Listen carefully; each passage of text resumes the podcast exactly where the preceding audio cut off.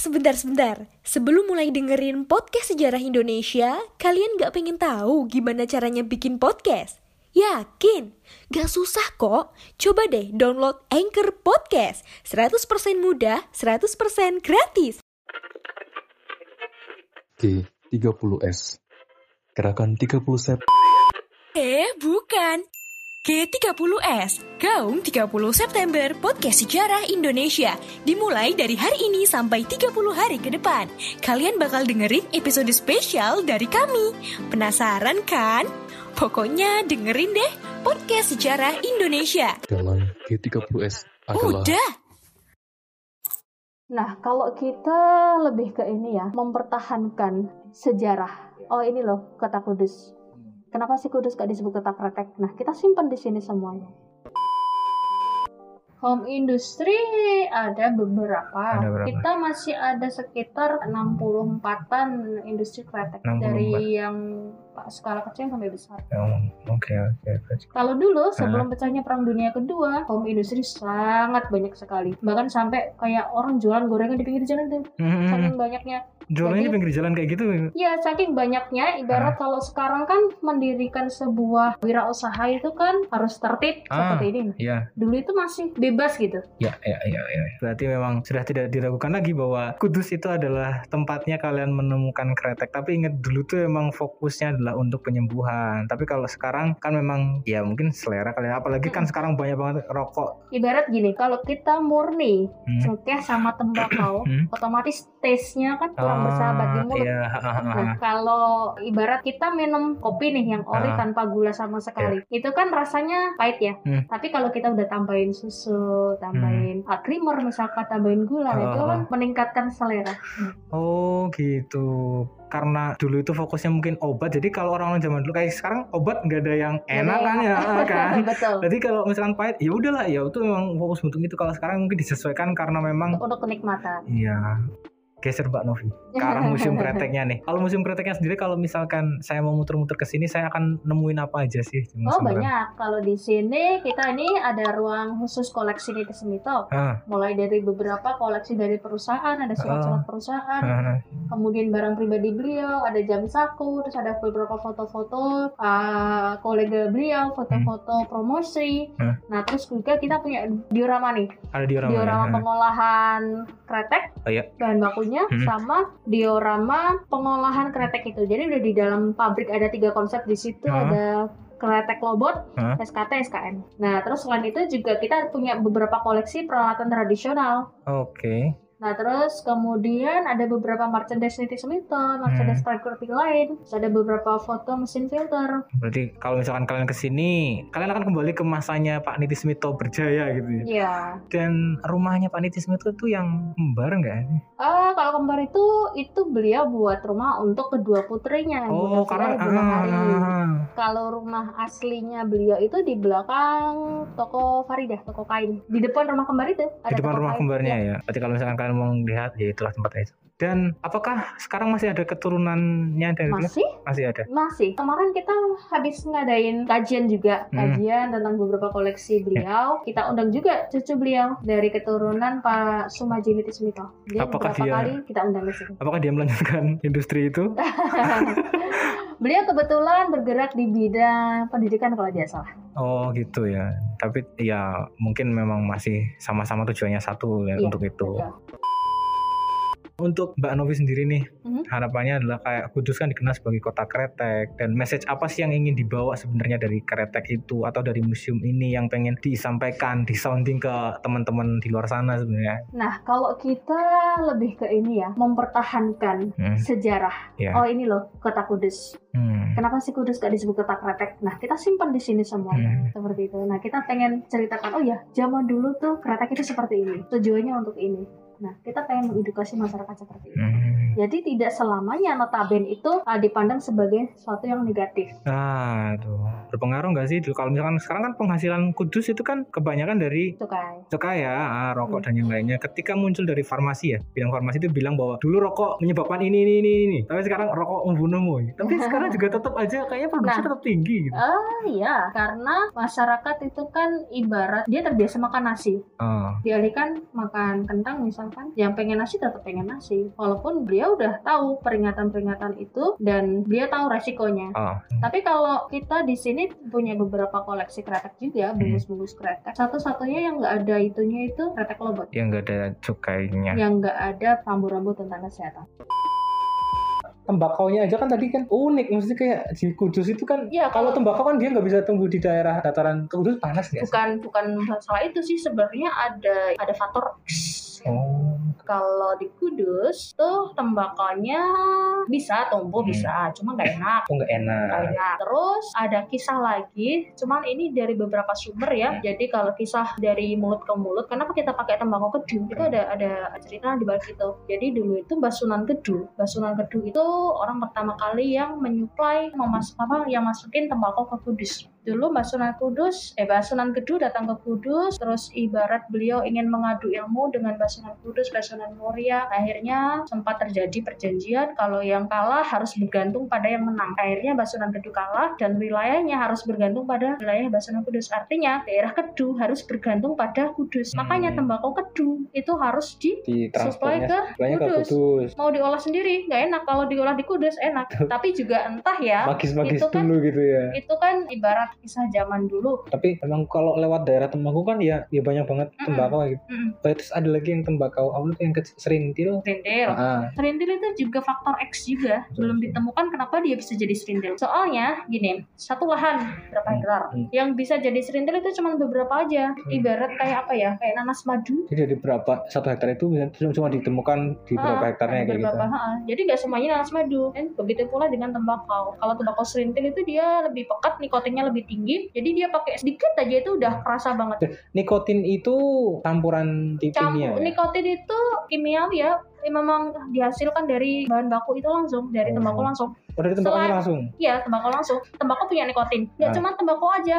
Kentang ada nikotinnya. Oh. tomat juga ada. Jadi semua ibarat gini ya. Tuhan menciptakan suatu hal itu tidak ada yang sia-sia. Hmm, tergantung bagaimana manusia memanfaatkannya. Ya. iya kan? Kalau kita mau tomat ya kita dapat sakit. Ya, yang ya kalau kan? misalkan ibarat kita berlebihan, suka manis. Ah, ya kalau suka manis berlebihan? berlebihan makan manis Ya, eh, diabetes Iya dong.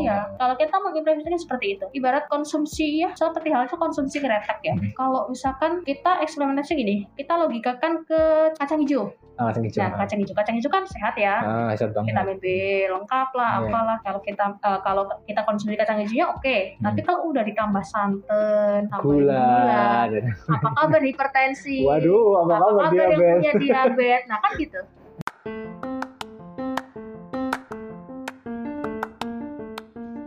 Halo Sobat Poseidon, kalian pasti sudah tidak asing lagi dengan Anchor. Yap, aplikasi penyedia jasa untuk para podcaster pemula dan juga pro.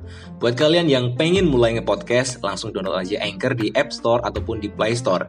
Di sana, kalian bisa nge-podcast dengan banyak banget pilihan background musik. Setelah itu, kalian bisa mempromosikan podcast kalian ke mana pun. Secara otomatis, nanti akan di-sharekan oleh Anchor sendiri. So, tunggu apa lagi? Cus, nge-podcast bareng Anchor.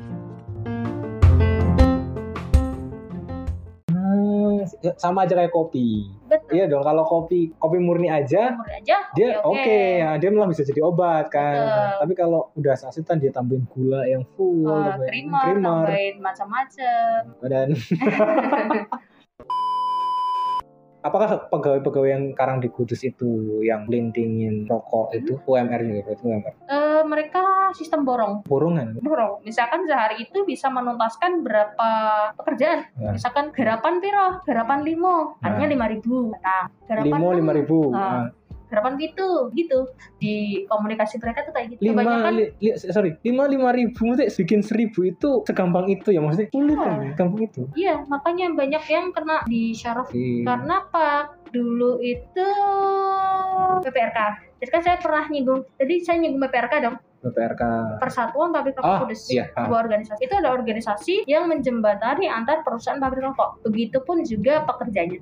Makanya di PPRK dulu ada pelayanan kesehatan juga, Hmm. ada peningkatan keterampilan. Jadi para buruh-buruh kretek ini nggak cuman bekerja aja, tapi mereka di situ diajarin keterampilan memasak, Hmm. jahit, ada juga kesehatan. Kenapa kok ada kesehatan di situ? Karena mereka emang kerjanya kan gini terus ya, yang gunting-gunting. Iba- Gini, kalau pekerja SKT Hmm. itu satu tim dua orang, satu giling, satu batil. Batil itu. Giling itu yang melinting Ah, pakai ah. alat, Hmm. batil itu yang motong ujung-ujungnya. Oh. Jadi setelah digiling sama penggiling itu Hmm. tadi langsung diserahkan ke pembatilnya. Jadi mereka tim kerja tim ya tujuh ribu, Oh. misalkan garapan pitu gitu Ah. kan. Tujuh ribu batang itu dikerjakan berdua, yang satu bagian benteng, yang satu bagian batil. Waduh, Dan itu mereka bisa kerja dari pagi sampai siang. pagi sampai siang itu. Tapi kalau sekarang per berapa jam gitu terus ada senam bareng. Oh, senam tangan. Iya betul.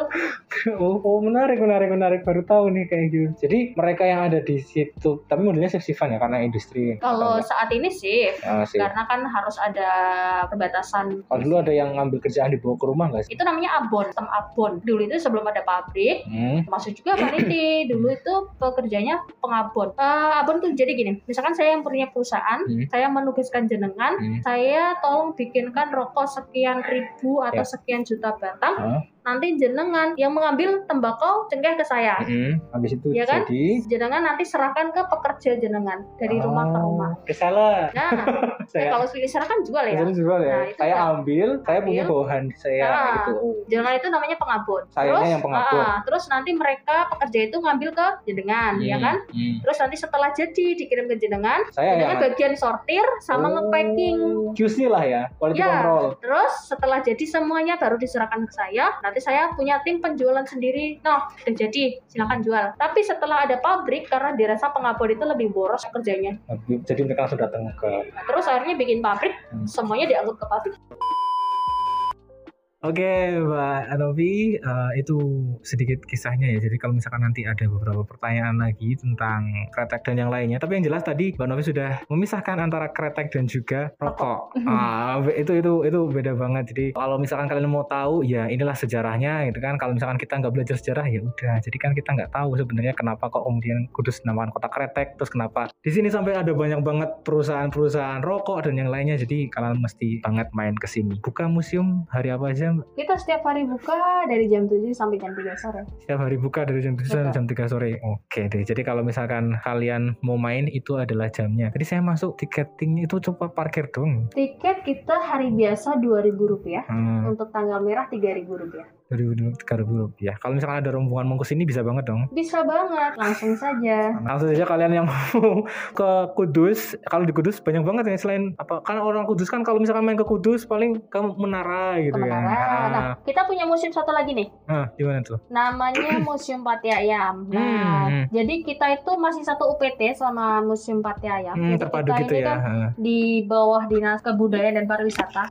di upt dia Museum dan Taman Budaya namanya. Hmm. Jadi di bawah ini ada Museum Kretek sama Museum Situs Purbakala Pati Ayam. Hmm. Nah, jadi museum itu mengangkat tentang sejarah purba di Purbakala. Kabupaten Kudus. Oh. Betul. Jadi di situ adalah bukti bahwa satu setengah juta tahun yang lalu Kudus ini merupakan lautan. Dan di situ ditemukan beberapa fosil, ada fosil kerang purba, gigi hiu, dan macam-macam masih banyak lagi.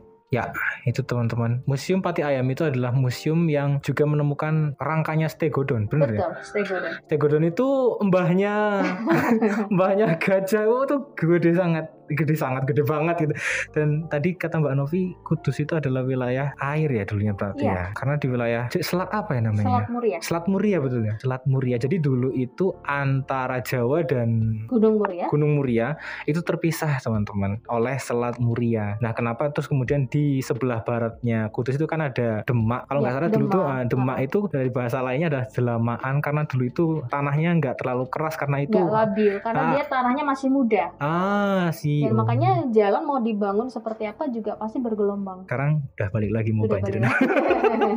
Oke Mbak Novi, terima kasih Iya, uh, sudah sama-sama. mau saya repotin ngobrol ya di podcast Sejarah Indonesia. semoga lancar dan semoga Museum Kretek di Kudus ini makin ramai lagi lah ya setelah Covid Amin, kayaknya. amin. Covid Ya. kemarin sepi banget ya. Kemarin kita tutup beberapa bulan. Terus buka lagi gitu. Ini alhamdulillah udah buka. Karena saya ngeliat di reviewnya Google kayak tetap buka tapi terus kemudian tutup terus buka lagi kayak itu Iya. jadi tetap kita terima. Ngikutin arahan dari Pemda. Ah, Oke. Gitu, eh, terima kasih Mbak Ya. Novi sudah bergabung. Oke teman-teman, kalau misalnya kalian punya kritik dan saran, kirimkan saja ke email podcastjarah@gmail.com ataupun langsung DM di Podcast Jarah Indonesia. Saya Taufik Harman Aldila undur diri pamit dan juga Mbak Novi. Ya, sampai jumpa. Assalamualaikum warahmatullahi wabarakatuh.